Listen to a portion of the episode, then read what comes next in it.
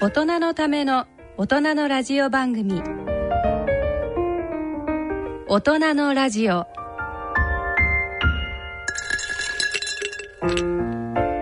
ご機嫌いかがでしょうか？米沢敦子です。東京肝臓友の会スタッフの古川幸子です第2週目のこの時間は肝臓に焦点を当ててお送りします4月に入りました。この1ヶ月もいろんなことがありましたね、えー、まず3月19日に前回、えー、皆さんにお知らせした医療講演会を行いました、えー、古川さんも参加していただいたんですけれども、えー、医療講演会はどうでしたか？講演していただいたあの泉先生のお話とても分かりやすくて、うん、あのスライドの映像もとても分かりやすいものを使っていただいて、勉強になりました。そうですね。先生比較的いつも早口なんですけれども その部分も本当にあの、ゆっくりゆっくり丁寧にお話しいただいてあのとってもどなたにも参考になる、えー、いい講演会だったなというふうに思っています。あの参加した方からも皆さんから「いやすごいよかったよかったよかった」っていうふうにおっしゃっていただいたのでやっぱりやってよかったなというふうに思いました、えー、私たちの活動ですけれどもえー、こういった講演会も年に何回か行っています。ぜひ皆さんも来ていただきたいなというふうに思います。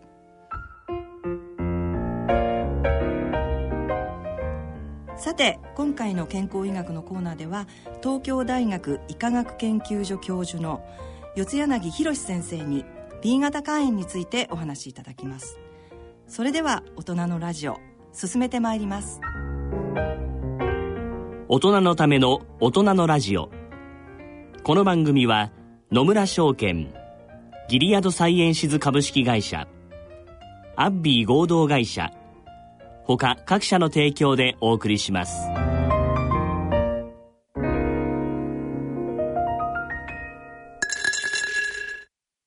野村。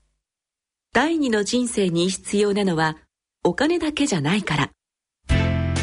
ゆったりとした旅を楽しみたい。健康はもちろん若々しさもまだまだ保ちたい。住まいをもっと快適にしたり相続のこととかもしもの時のことも考えておきたい。セカンドライフのために知りたいことってたくさんありますよね。あなたのハッピーなセカンドライフのために。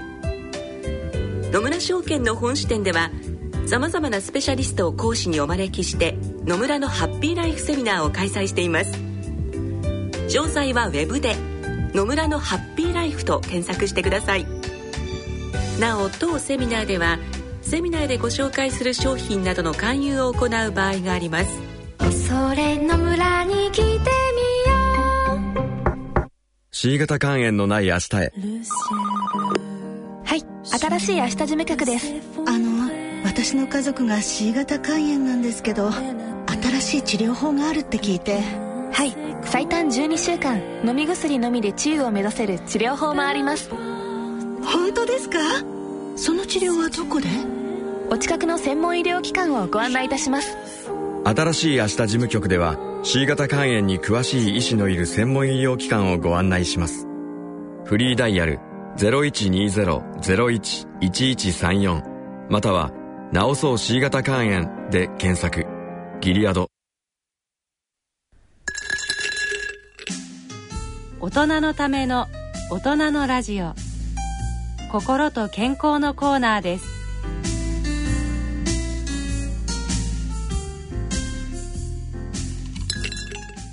健康医学のコーナーです。今日は B 型肝炎について東京大学医科学研究所先端医療研究センター感染症分野長教授四柳博先生にお話を伺ってまいります。四柳先生よろしくお願いいたします。四柳です。よろしくお願いします。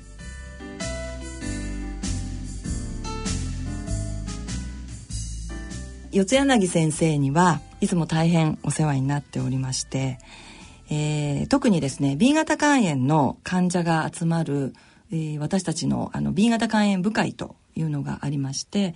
えー、そちらの方にご協力いただいてよく先生に、まあ、ご講演ですとかそれから、えー、相談会などに来ていただいているんですけれども、えー、もともと先生と最初にお会いしたのはいつ頃だったんですか？先生覚えてらっしゃいますか？そうですね。なんかあの、米田さんのことをずっと昔から存じ上げてるような気がして、いつかっていうと考えちゃうんだけど、でも、ね、本当にあの、親しくお話をさせていただくようになったのは、はい、米沢さんと一緒にウイルス肝炎感染防止ガイドラインっていう、はい、ガイドラインを作らせていただいたんですけども、はい、そこでガイドラインを作るのに、やっぱり患者さんの声も必要だっていうふうなことで、ぜひにとお願いをして入っていただいたのが最初かもしれませんね。そうですね。その時にあの私ともう一人 B 型肝炎の患者と2人で、えー、協力させていただいて、うん、3年間、えー、研究一緒にさせていただいてで最終的にあのガイドラインを作りました。とても私もいい経験をさせていただいてはい。本当にあの患者さんの目線の、はい。あのーはい、に立ったいいガイドラインができたんじゃないかなっていうふうにちょっと手前味噌ですけども、はい、思ってます、はい、当時はやっぱりいろいろ考えることもたくさんあって、うんえー、悩むことも多かったんですけれども、うん、本当にあの自分としても協力させていただいてよかったなというふうに、はい、ありがとうございました、はい、思ってます、えー、さて B 型肝炎について、えー、お話を伺っていきたいと思いますが、えー、先生 B 型肝炎というのは、えー、どんな病気か教えていただけますか？はい、はい、えっ、ー、と、まあ、前回の番組でウイルス肝炎について少しお話あったんじゃないかと思うんですけども、はい、あの肝臓には A、B、C、D、E という5種類のあの肝炎ウイルスって私たち言いますけども、はい、そういったウイルスが感染をします。はい、でこのウイルスの中で B 型肝炎っていうのは血液を通じて例えば輸血をした時が典型的ですけども、はい。はい、まあ、その中にのウイルスが入っていて、うんうん、それが血液を通じて肝臓に到達をして感染をして病気を起こす、まあ、そんなようなあの病気なんですね。うんであの B 型肝炎という病気は C 型肝炎と似たようなところがあるんですけども、はいはい、まあ、どちらもやっぱり慢性の病気を起こすっていう特徴があります。はい、あとはもう一つは慢性の肝炎を起こす。これは B 型肝炎も C 型肝炎も同じなんですけども、肝臓って非常に大きな臓器で、えー、我々人間の体の大体50分の1ぐらいの重量があります。例えば 60kg の人だったらば、大体 1.2kg ぐらいの重量があって、はい、それだけ大きい臓器だと、ちょっとやそっと炎症が起こっても、全然症状出ないんですね、はい、ですのでの B 型肝炎の場合には慢性化をしてしまう、はい、あとはの感染が持続をしていても、えー、なかなか症状が出ないっていうふうな、まあ、そんなような特徴がありますね。えーと、それは C 型肝炎との違いというのはありますか？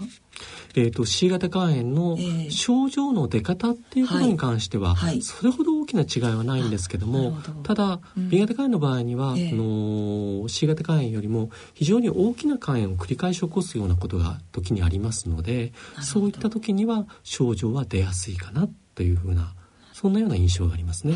B 型肝炎というとですねえー、まあ、海外にも患者はいると思いますが、まあ、全世界に広がっている病気ですけどどういった状況でしょうか、はい、はい、まあ、世界今60億人から70億人ぐらいの人がいらっしゃると思うんですけども、えーはいはい、まあ、そのうち B 型肝炎に感染をして、うんえ。ー、いわゆる慢性の状態にある、はい、この人たちのことを我々はキャリアというふうに言いますけども、そういった人たちってあのー、4%つまり大体2億5,000万人ぐらい実はいます。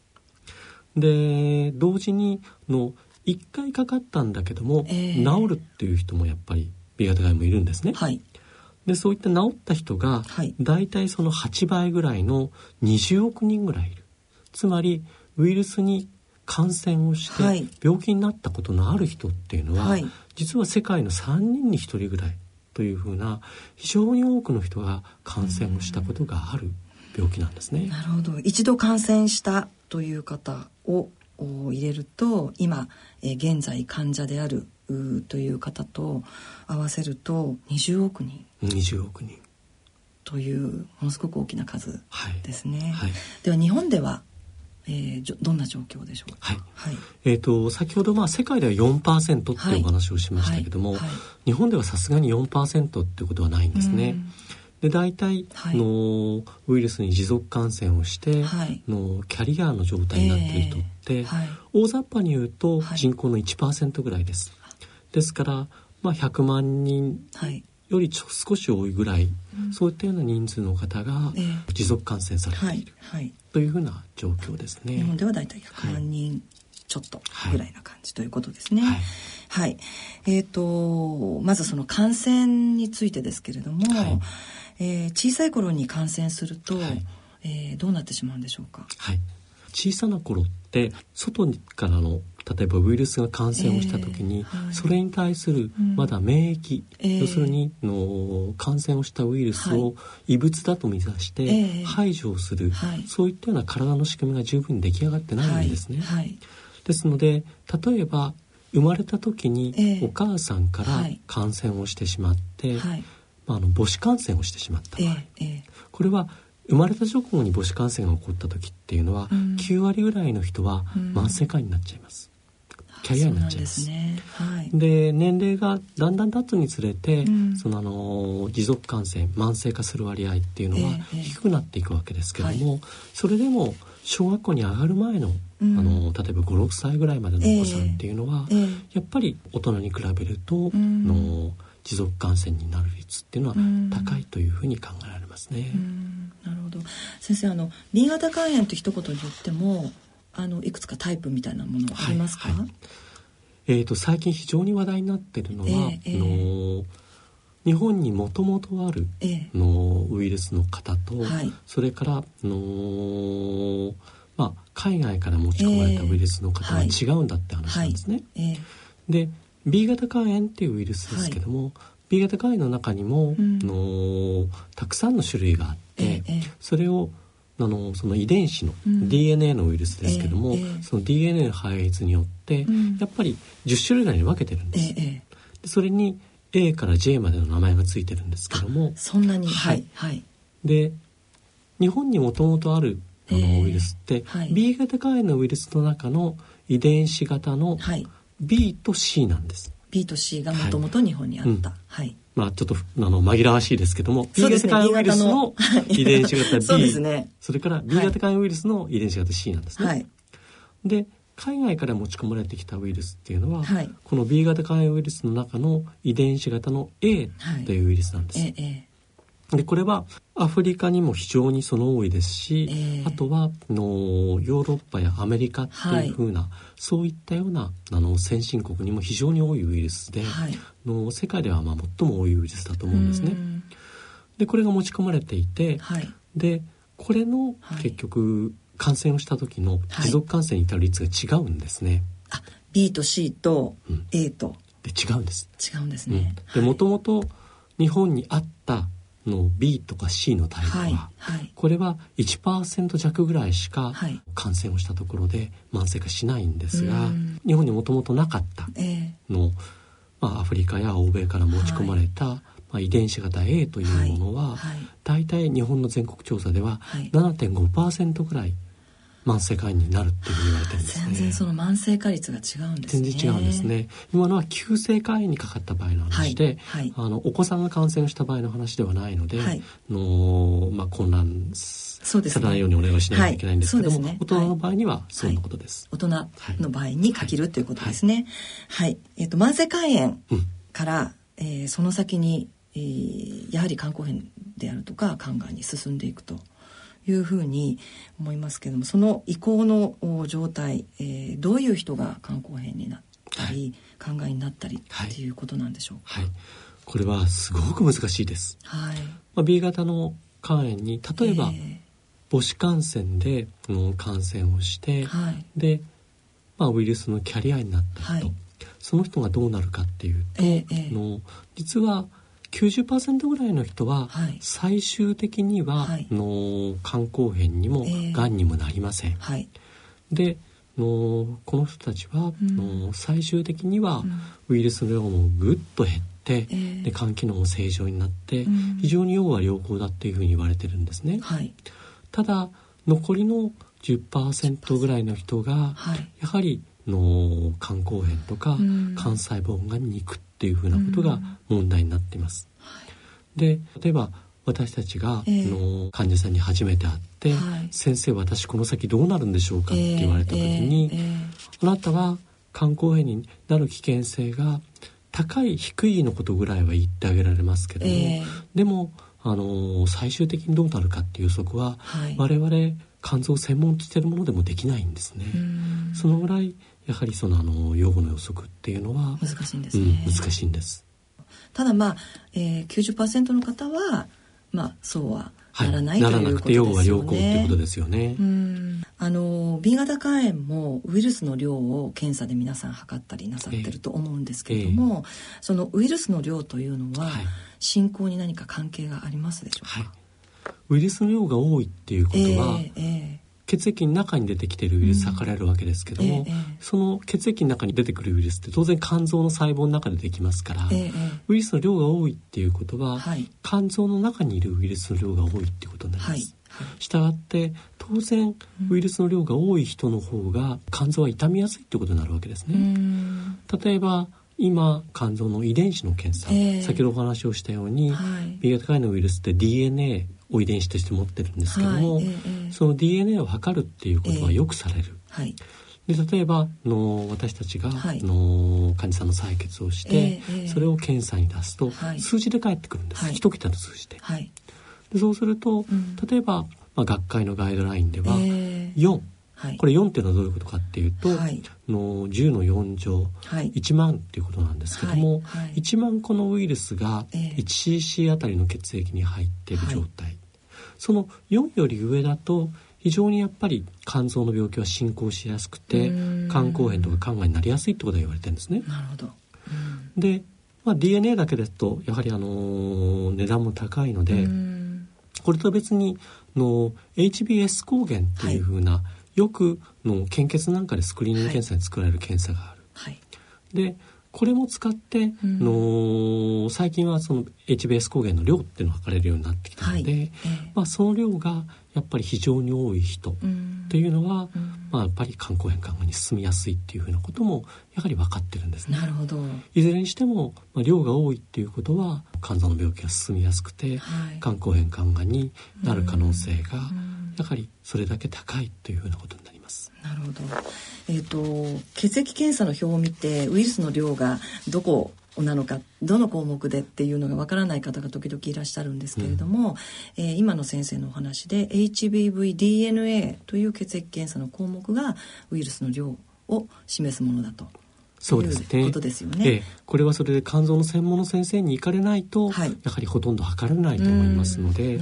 一般の方例えば献血の時は先ほどお話をしたように、はい。はい、HBS 抗原って検査をします、ただこの時は、うん、あの量を必ずしもあのきちっと出してくれるわけではないので,、はいでねはい、HBS 抗原が陽性っていうことが分かったらば、あの専門医の先生のところに行っていただいて、はい、まあ、ウイルスの量を測っていただくことは大事ですね、うん、なるほど。そうするとその次の段階で S 抗原の HBS 抗原の量を測るっていうことになるんですかね。なりますね。はい、のただ HBS 抗原の量を測るっていうことは、うん、おそらくあのきちっとした量を測れる経が出てきたのって、ここ何年間かのことなので、はい、まだ一般の先生の間では、うん、HBVDNA の量を測るっていうことの方が一般的には行われていると思いますね。はい、なるほど。ただやはりその進行に、えー、2つとも関係があるということですね。そうですね。はい。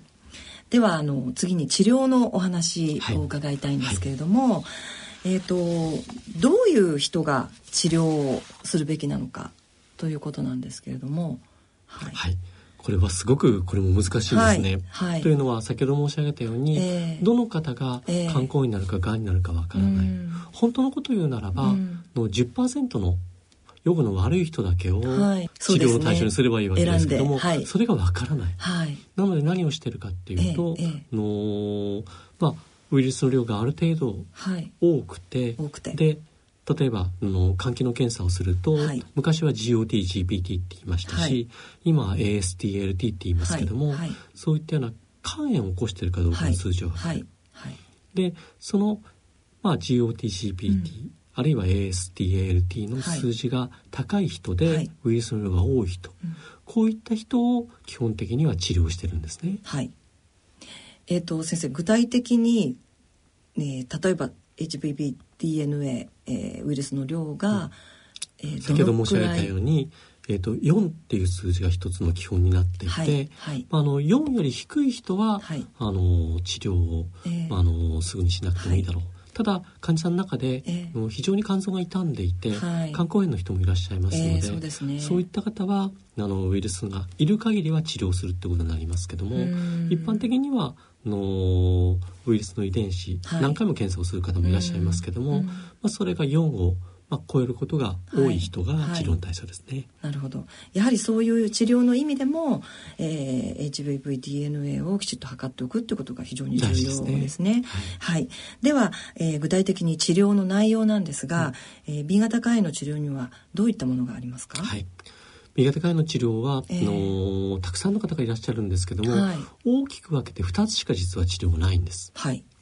でその治療の一つはまあ、インターフェロンっていうふうな、はい、あの治療で、はい、これは注射薬なんですね。はい、でもう一つは核酸アナログっていうふうな、ちょっと難しい名前ですけども、えー、まあ、これは飲み薬です。飲み薬。大きく分けてこの2つの種類の治療があります。えっ、ー、とインターフェロン治療と、まあ、核酸アナログという飲み薬があるということだったんですけれどもインターフェロン治療の特徴を教えていただけますか？はい先ほど注射薬であるっていうふうなことは申し上げました。はい、でインターフェロンっ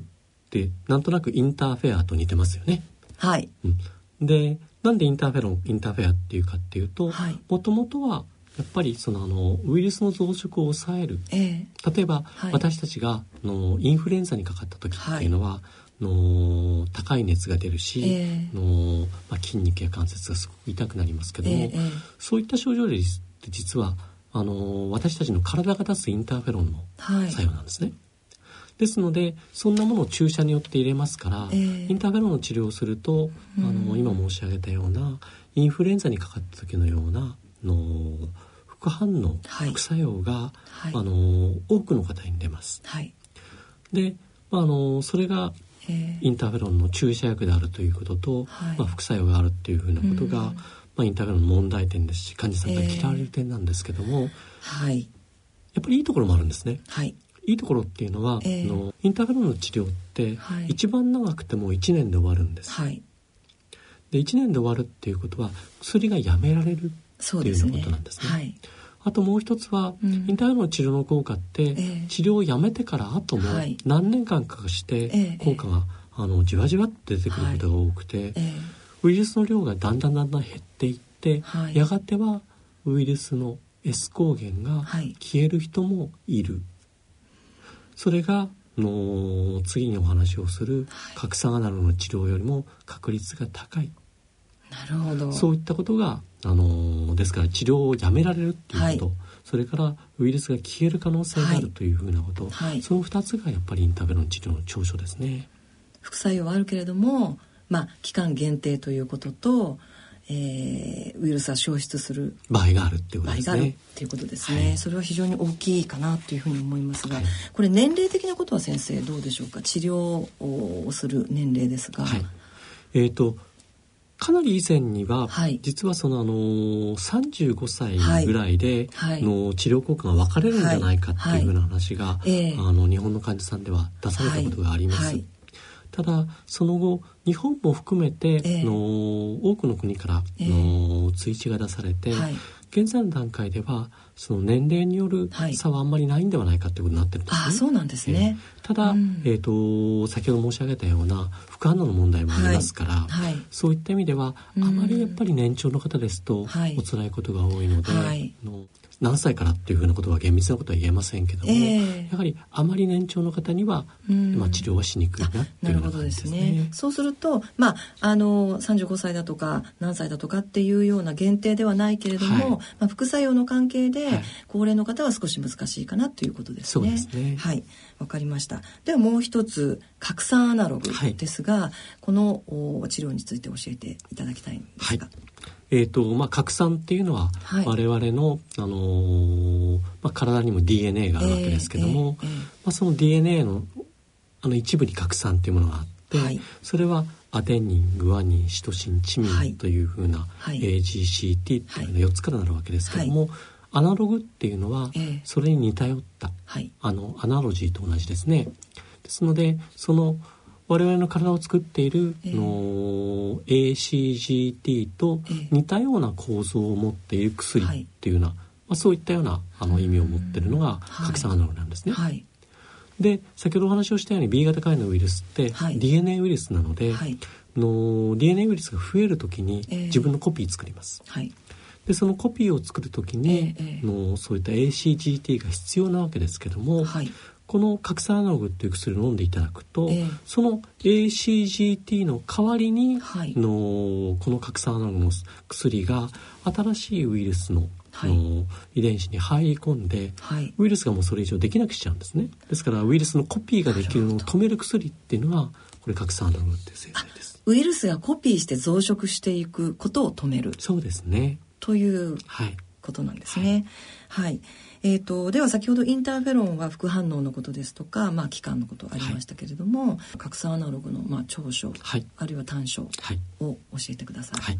ということは逆に考えればいいわけですよね。先ほどインターフェロンのその問題点は副反応と、それから注射だっていうことになりました。はい。核酸アナログの長所は副反応が非常に軽いっていうことと、えー、あとはまあ、あの通常は1日1回飲めばいい飲み薬なんですね。飲み薬なんですね、はい、はい、これが長所です、はい、逆に短所はインターネットの長所として私がその紹介したのはやめられる期間限定であるっていうことと、はい、あとは HBS 抗原が消える場合があるっていうことです、で核酸アナの場合には基本的には期間限定にすることが非常に難しい。の期間限定にすることができないわけではないんですけども、えー、その場合にはのまあ我々も、はい、の安全に切れる可能性があるのは、えー、まあ、これこういった条件の人だよっていうことを決めて、でそういった条件を満たした人を切るっていうことにしてますから、はい、実際にはあの切ることはかなり難しいんですね。はい、あとは HBS 抗原までウイルスが消えるかっていうことに関して言えば、えー、消える人もいらっしゃるんですけども、えー、インターベロンに比べるとやっぱりその割合は、まあ、低い、ま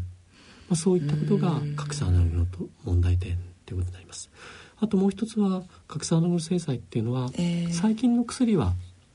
非常にいい薬ができましたけども、はい、の以前からその使われている薬の場合には、えーえー、ずっと飲み続けていることになりますから、うん、ウイルスの方がそれに対して、はいの私たちは耐性、はい、まあ、効かない、はい、あの薬の効かないような、はい、の遺伝子に姿を変えてしまうんですね。そういったウイルスができてしまうことが問題点というふうに考えられます。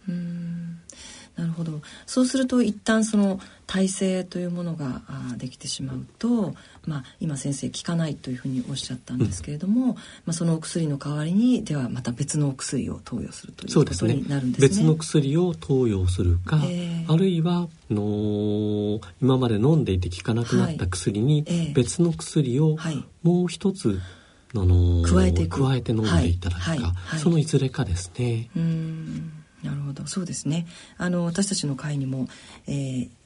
2種類の核酸アナログ飲んでらっしゃる方、そうですよね。はいいらっしゃいますね。はい。この核酸アナログですけれどもあの例えば肝硬変ですとかまああの少し進んでしまった例えば腹水があるような患者に対しても飲むことができるんですか？はい。えーとまあ、健康保険との実は兼ね合いが、えー、のちょっと問題がある部分があるんですけども、はい。えー、例えば一番最初に出てきた核酸アナログの製剤にラミブジンっていう製剤があるんですけども、はいはい、のそれまで私たちは、えー、例えばの複数に出られた患者さん、はい、あるいはまあ、横断が出てしまったような肝硬変の患者さんに対しては、治療手段が全くなかったんです。ただのこのラミブジンっていう薬が出てきてくれて、私たちはそういった患者さんに対して治療ができるようになった。そうなんですね。はい。で、全ての患者さんがよく聞いたわけではないですけども、えー、でも患者さんの中には、うん、の腹水が全くなくなったり、はい、横断が消えたりするような非常に劇的な効果を示す方もいらっしゃったんですね。はい。ですので全ての患者さんに使えるわけではないですけども、えー、少なくとも肝硬変の患者さんには使える薬ですし、うんはい、あともう一つもっと大事なことは、えー、の核酸アナログの製剤、はい、今の製剤非常にいい製剤になって、えー肝臓がんの発生をやっぱり抑えることができるっていう成績が日本からももう何本も出てるんですね。はいはい、ですのでそういった意味では、まあ、肝臓がんにならないっていうことが最も大事なことですけども、はい。そねはい、そのための治療は核酸アナログの登場によって大きく進歩したんですね。なるほど。そうですか。えーと、核酸アナログとインターフェロンについてあの先生に今ご説明いただいたんですけれども、はいはい、えー、このお薬でウイルスは消えるんでしょうか？先ほど、はい、あの HBS 抗原ウイルスは、インターフェロンで消える場合がある、はいはい、それから核酸アナログでは消えにくいっていうのをお話ししました、うんはい、で日本で出されている最もいい成績っていうのは、え B 型慢性肝炎の患者さんにインターフェロンを投与し何回かして、はい、その結果10年ぐらいしたところで23割の人は HBS コンが消えたっていう成績が出されてます。えでそれが最もいい成績ですけども、はい、やっぱり例えばじゃあ核酸アナログのせあの投与で何パーセントの人が消えるかっていうとせいぜいやっぱり数パーセントなんですね。ですのでのやっぱり一般の人の感覚から言うと、はい、それしか消えないのかっていうふうなところだと思いますし、えー、なかなかやっぱりウイルスを消すのは容易ではないということがあります。あともう一つの問題点は、えー、そう言って例えばインターフェロンの治療が走行してウイルスが消えた、はい。えー、そうしても、実は肝臓の中ではウイルスのはい、の増殖がすごく低いレベルですけど続いているんですね。はいでそういった患者さんが、例えば年長になってきて、えー、例えばリウマチを発症した、はい、でリウマチの薬最近は非常にいい薬ができましたから、えー、まあ、いわゆるバイオ制裁と呼ばれるような生物学的制裁ですよね、はいはい、そういったものをその投与するとの、もう消えていたはずのウイルスがまた目を覚まして暴れ出すっていうことがあるんです、ね、そうなんですね。それは大変です。実際にはのまあ、全くそのあの、えー、肝炎ウイルスから肝臓さよならっていうふうなことを言うことができるのっていうのはものすごく難しいっていうふうなことになるんですね。うそうするとウイルスが消えたというふうに先生おっしゃいましたけれども、はいはい、決して、えー、治ったというわけではないというふうに考えたらいいですかね。そうですね。治ったわけではないですし、あとは先ほどあの私肝臓がんの話を何回も、はい、何回もしましたけれども、はい。えーえー、の HBS 抗原が消えても、やっぱりその後、えー、肝臓が傷んでた人からの肝臓が出ることもあるんですね。そうなんですね。なるほど。えっ、ー、と一度感染するとなかなか治る治すことが難しいようですけれども、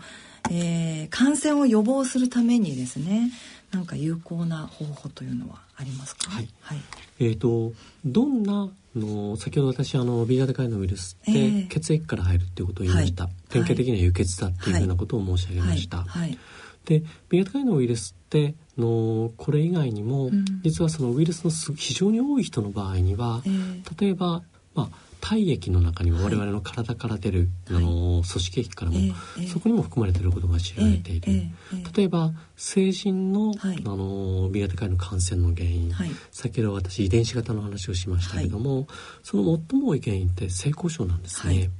でこれは性交渉をする際の,、の体液の中にウイルスが含まれてる、そういったことが理由ってことになるんですね。したがっての血液の暴露を防ぐことはもちろんすごく大事で、えー、これは B 型肝炎にあの限らず、はい、全ての感染症に大事ですけども、はい。えー、それだけでは防ぐことがやっぱりできないんですね。うんうん、ですからあのそれ以外の方法もできれば欲しい、はい、というふうなことで、はい、実は B 型肝炎のお母さんからの赤ちゃんが生まれた時の母子感染、はい、それを防ぐ方法っていうのはやっぱりあるんですね。でそれはまあ、B 型肝炎のその母子感染を防ぐためには2種類ぐらいのお薬使うんですけども、はい。はい、その一つはやっぱりワクチンなんですね。はい、でワクチンっていうのは基本的にはそのウイルスを弱毒化したようなもの、はい。はい、あるいはウイルスの遺伝子を使って、えー、あの弱毒化したタンパクを作ったようなものなんですけども、はいえ。ー、これを B 型肝炎の場合には、あの3回注射をします。はい、3回注射をすることでえー、で子さんの場合には、はい、ほぼ100%の方が、はい、の一生 B 型肝炎にかかって感染をすることはないような、ね、そういったような強い免疫力がつくんですね。で大人の方の場合にはやはりあの年齢が経つにつれて、次第にの獲得が悪くなっていくんですけども、ね、例えば私ぐらいの私は50代ですけども、えーはい、私ぐらいの年齢でも8割ぐらいの人は、うん、ワクチンを3回打つとちゃんと免疫ができるんですね。ですね。でしかも、うん、の B 型肝炎のワクチンっていうのは、えー、の副反応が副作用がほとんどありません。はいですので、まあ、安全な、あの B 型肝炎のワクチンをやっぱり打つことがより確実な予防の方法なんですね。はい、昨年の10月から、えー、ユニバーサルワクチンが、はい、あの新成人に対して、はい、えー、定期接種化となりましたけれども、これはもうですので皆さんお母さんが B 型肝炎のお子さんだけでなく、新生児が全員ですね。そうですね、はい、あのユニバーサルっていうことは、まあ、えー、国民全員がというようなことですから、はい。はい、これはの2016年の4月1日以降に生まれたお子さんは、えー、0歳児の間であれば、の先ほど私が申し上げた3回のワクチンを、あの国と地方自治体の費用で全額助成をしてくれるっていうようなそういったような仕組みなんですね。ですのでぜひゼロ歳児の方は皆さん打っていただきたいと思いますね。はい、ぜひ打っていただきたいと思いますね。はい、そうすると大人になった時の感染というのも当然防げますし、はい、非常に重要ですよね。大事です。はい、少なくともあの感染をして肝硬変考えになることはないですね。ないです。そうですね。はい。はい、わかりました。えー、ざっと先生に、えー、まあ B 型肝炎からそれからまあ治療のことまで、えー、ずっとお話を伺いましたけれども、現在はウイルスの排除非常に難しいとい。うことなんですが、はい、将来的にはどうなんでしょうか、はい。あの B 型肝炎のウイルスの排除難しいんですけども、えー、先ほどお話をしたように、えー、のできないわけではないんですね。えー、ですのでその先ほど私が申し上げた、はい、の低い可能性を少しでも上げようっていうことで、今実はたくさんの研究者がこれ研究しています。はいはいで中には非常にやっぱり有望な薬剤の候補も出てきてるんですね。えー、ですね。のでの100%に行く日はまだまだ先かもしれませんけども、はいえー、少なくとも今よりはずっとたくさんの人のウイルスを排除できる日は、うん、おそらく、うん、あのそう遠くないうちに来るんじゃないかなっていうふうなことを私は期待してます。うん、あのまあ、もちろんあの国を挙げて、あの研究が進んでいるということも、ね、私たちもよく知ってるんですけれどもやはりあの私たち患者会の中で B 型肝炎と C 型肝炎の患者があのいるもんですから、C 型肝炎はウイルスを排除することができるようになりました、うん、というのを B 型肝炎の患者はずっと横で見てるわけですよね。うん、でなんとか私たちもあのウイルスを追い出したいウイルスを体の中から、うん、あの完全に追い出したいという思いが彼はやっぱり非常に日に日に強くなっていってそうですね、うん、なんとかあのその先生たちの研究が、まあ、うまくいかないかなっていうことをもう本当にずっと願ってますね。うん、あとはあの大事なことは、はい、例えば先ほどお話をしたような核酸アナログっていう製剤がある。はいはい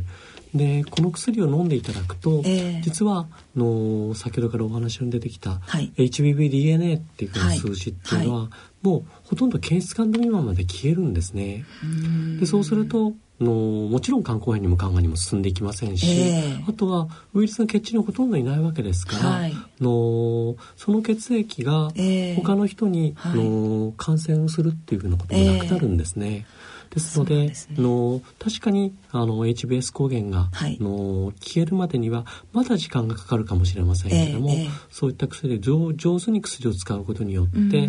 全く普通の人と同じような生活ができるし、はい。はい肝硬変と肝がんのリスクもぐっと下がりますし、あとは何よりそのあの他の人に感染させるんじゃないかとか、はい、そういった心配をしないで、まあ、過ごせるようになられますのでそうですね。そこまでやっときました。そうですね、はい、将来的にはウイルスを排除する追い出すことができる薬がおそらくできてくると思いますけれども、うん、えー、今先生のお話で拡散アナログで十分に、えー、ウイルスを抑えることができるという中でまあ、そうなれば、えー、感染のリスクも非常に下がってくる、はい、ということですね。はい、はい、今回の健康医学のコーナーは、えー、B 型肝炎について東京大学医科学研究所教授の四柳博先生にお話を伺ってまいりました。四柳先生ありがとうございました。ありがとうございました。